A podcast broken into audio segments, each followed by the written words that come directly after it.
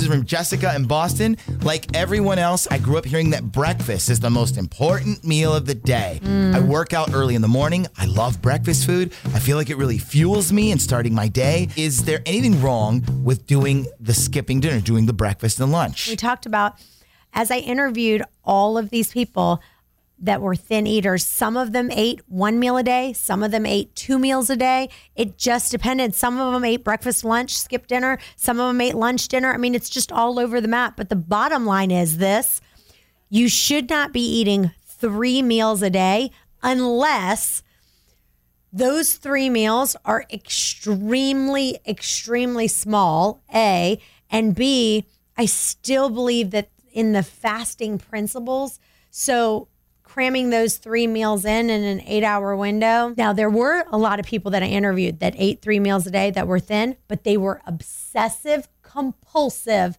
about their eating. And in my opinion, I want to follow people I want to be like. Yeah. I don't want to be like that. Literally, you know, measuring out every meals on Sunday. These people prepping. You know, I, I have you seen that on Facebook? I have seen it, prepping yes. my meals for, the it.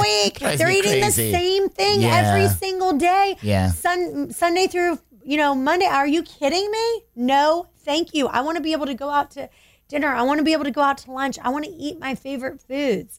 So that's not what I want to be like. Yeah, if you want to eat three to three meals a day and prep everything and that's what you want to be like, more power to you. But guess what?